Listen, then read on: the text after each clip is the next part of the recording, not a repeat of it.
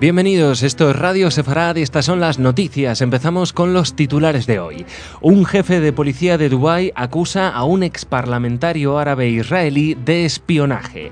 Los billetes de los pasajeros con pasaportes falsificados de Malasia Airlines se compraron desde Irán.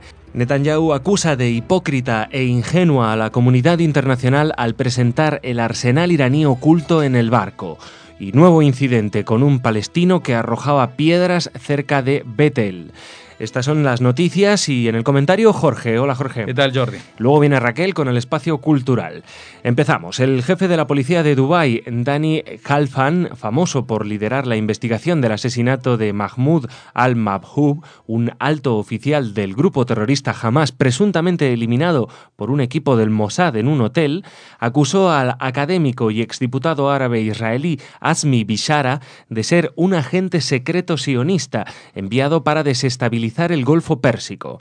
El mismo Halfan ha emitido recientemente declaraciones contra los hermanos musulmanes y ha afirmado que el grupo terrorista libanés Hezbollah está detrás de los mortales atentados con explosivos en Bahrein. Bishara, por su parte, es uno de los fundadores del partido árabe israelí Balad. Durante la Segunda Guerra del Líbano, en 2006, fue investigado por pasar información a Hezbollah acerca de los preparativos del ejército israelí y también acusado de lavar dinero.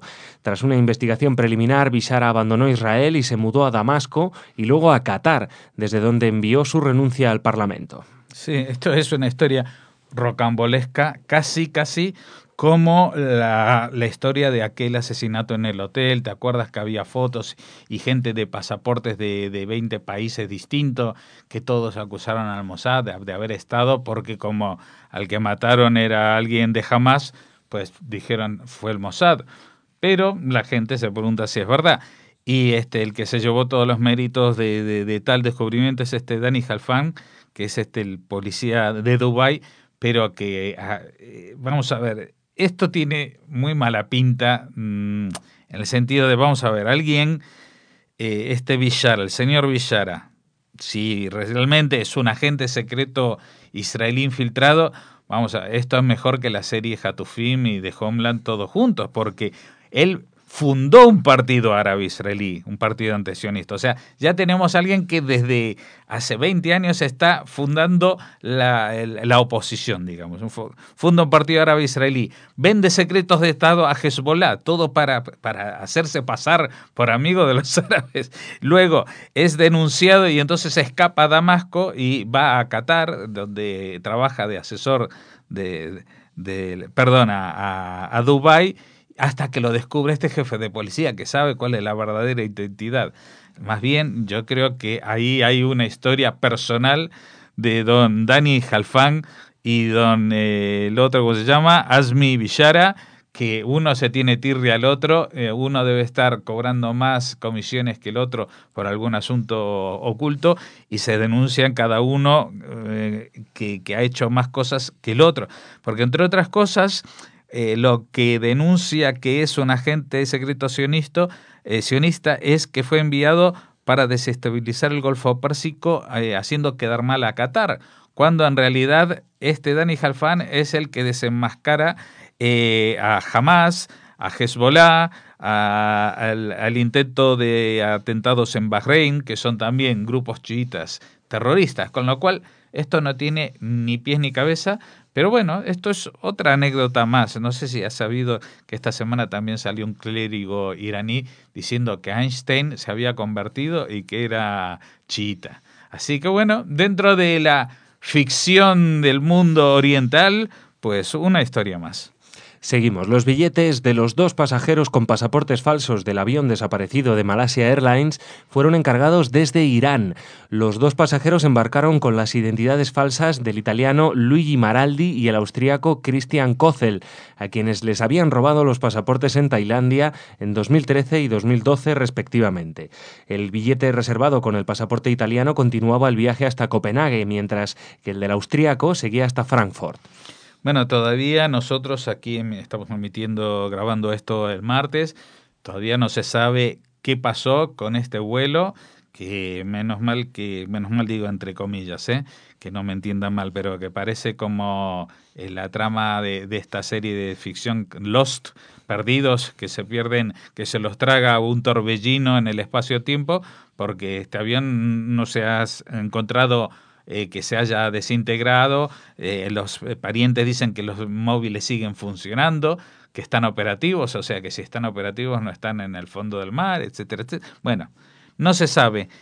Pero todo tiene muy mala pinta porque aparte de estos dos personajes que iban con pasaportes falsos y que consiguieron eludir los controles de la aduana, que eso es lo más raro, porque eso quiere decir que en la aduana eh, de Malasia también tenían ayuda. Y eh, parece que hay otros dos más personajes que son... Pero nadie dice nada. Lo que pasa que yo he traído esta noticia porque me parece que trae un atisbo de una posible vía de investigación bastante más eh, fundamentada que las demás y que esto ha sido un atentado terrorista eh, que por alguna razón en vez de estampar el avión contra el aeropuerto de Pekín o donde pretendieran hacer estallar el avión, pues algo pasó durante el vuelo eh, que la tripulación se resistió o lo que sea, no pudieron avisar a la torre lo que pasaba ni nada y uno de los terroristas pues se puso muy nervioso y hizo estallar el avión en el vuelo. aquí lo, lo, lo, que llama la atención es esto, de que los billetes se compraron a través de una agencia tailandesa desde Irán para comprar pasajes a dos personas que viajaban con identidades falsas. Esto, si era para hacer el favor a un amigo que no sé qué, que dicen que tenía problemas y que tenía que pasar, eh, pedir asilo, me parece demasiado enrevesado, demasiado complicado. Yo creo que, como dice aquella famosa navaja de, de Ocam, la explicación más sencilla es la más plausible. En este caso yo creo que ha sido un atentado terrorista, un atentado integrista y como esto iba dirigido hacia China, yo apostaría por los uigur, que es una minoría musulmana en China que últimamente está tomando ejemplo de sus hermanos occidentales, léase chiitas y sunitas de Oriente Medio. Vamos ahora a Israel. El primer ministro Benjamin Netanyahu presentó a la prensa internacional el copioso arsenal de misiles y proyectiles de mortero iraníes capturado en el barco Klos C, interceptado esta semana en el Mar Rojo, y además criticó duramente a la comunidad internacional a la que acusó de hipócrita e ingenua en su política de acercamiento al régimen de Teherán.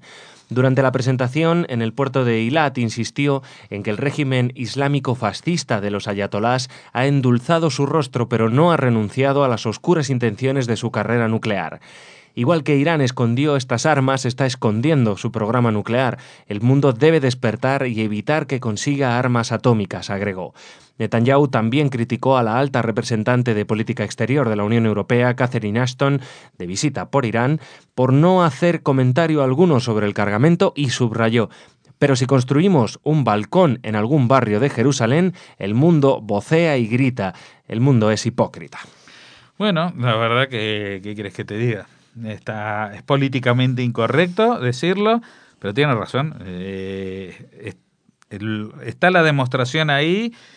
Eh, este arsenal, tal como se mostró, podría perfectamente eh, iniciar el desfile de, de, cualquier país que quiera mostrar el potencial bélico que tiene. Y esto venía en un barco. Seguramente no es el primero ni el único barco. Posiblemente estos misiles sean solamente la muestra de lo que ya ha llegado a Gaza y por eso ahora se los ha podido interceptar, porque ya había una ruta trazada y, eh, verificada para introducir este material en la franja de Gaza. Con lo cual estamos eh, ante un material bélico, una situación de guerra no declarada pero eh, consistente y una demostración más, porque ya son muchas, de cuáles son las intenciones de Irán, que en, castellano antiguo es marear la perdiz para que todo el mundo mire hacia otro lado, se confíen Y como le pasó a Argentina con el Tratado de la AMIA, como le pasó a Estados Unidos ahora con las conversaciones del 5 más 1, eh, con el tema de la energía nuclear, pues vaya pasando el tiempo hasta que tenga la bomba atómica y entonces ya, ¿quién le va a decir, señor, no haga, no haga eso, no lo use? Va a tener la misma fuerza exactamente que tiene Putin hoy para decir Crimea es mía y a tomar por saco. Un portavoz del ejército israelí ha confirmado la muerte de un palestino que tiraba piedras contra un vehículo y un autobús cerca de la localidad de Betel y que fue respondido con fuego por los soldados presentes en la zona. El incidente ha tenido lugar apenas dos horas después de que un juez jordano-palestino muriera a causa de disparos efectuados por soldados israelíes en el paso fronterizo al después de forcejear con un soldado para intentar arrebatarle el fusil, lo que ha motivado que el ministro de Asuntos Exteriores jordano, Nasser Yudé, eh, convocase al encargado de negocios de la embajada israelí en Amán para pedir explicaciones por el suceso. Bueno, que sepas que mientras estaba elaborando esta noticia, ahora ha llegado otra más, otro incidente más, esta vez en la franja de Gaza, de un tiroteo con una célula terrorista que pretendía infiltrarse en Israel, tres terroristas abatidos. Eh, todo esto es por goteo, uno aquí, uno allá, uno que tira piedras, uno que tira balas, uno que pone una bombita. Aquí no pasa nada. Y Jordania está muy ofendida y llama a consultas porque un señor, aunque sea, como dice aquí, que era un juez, pues eh, incluso lo entiendo menos todavía, se le en un paso fronterizo se le tira encima a un soldado y le intenta quitar el fusil. A ver, dicen los soldados en el informe que le dispararon a las piernas y como el tío seguía, pues eh, le dispararon a, matar. Eh, aunque no hubiera sido así, aunque que yo no lo dudo, pero vamos a ver, ¿en qué ejército del mundo van a dejar que un señor venga y le arrebate el arma al soldado? ¿Esto qué es? Esto hay que dar explicaciones, señor eh, ministro de Asuntos Exteriores Jordano. Si quiere, voy yo a explicárselo. Si quiere, escuchar Radio Sefrad y le va a quedar claro. Alguien que pretende arrebatarle el arma a un soldado de un país, y aparte siendo alguien que en este caso es jordano, parece y encima es extranjero, ¿a usted qué, qué, le parece? Si a un soldado jordano viene un turista y le dice, ah, venga, me llevo tu ametralladora. ¿Qué le van a hacer? A ver, ¿quién le va a preguntar cómo se llama y, si es juez o no es juez y en qué piensa y, y en qué cree? Pues esto es lo que no se sabe muy bien cuál fue el detonante para que este señor hiciera esta tontería, pero eh, si alguien se vuelve loco, y empieza a hacer estas tonterías, pues lo siento por los familiares, pero esto va a pasar en cualquier lugar del mundo. Bueno, Jorge, pues muchas gracias. Mañana te vemos de nuevo. Ahora Raquel con el informativo cultural.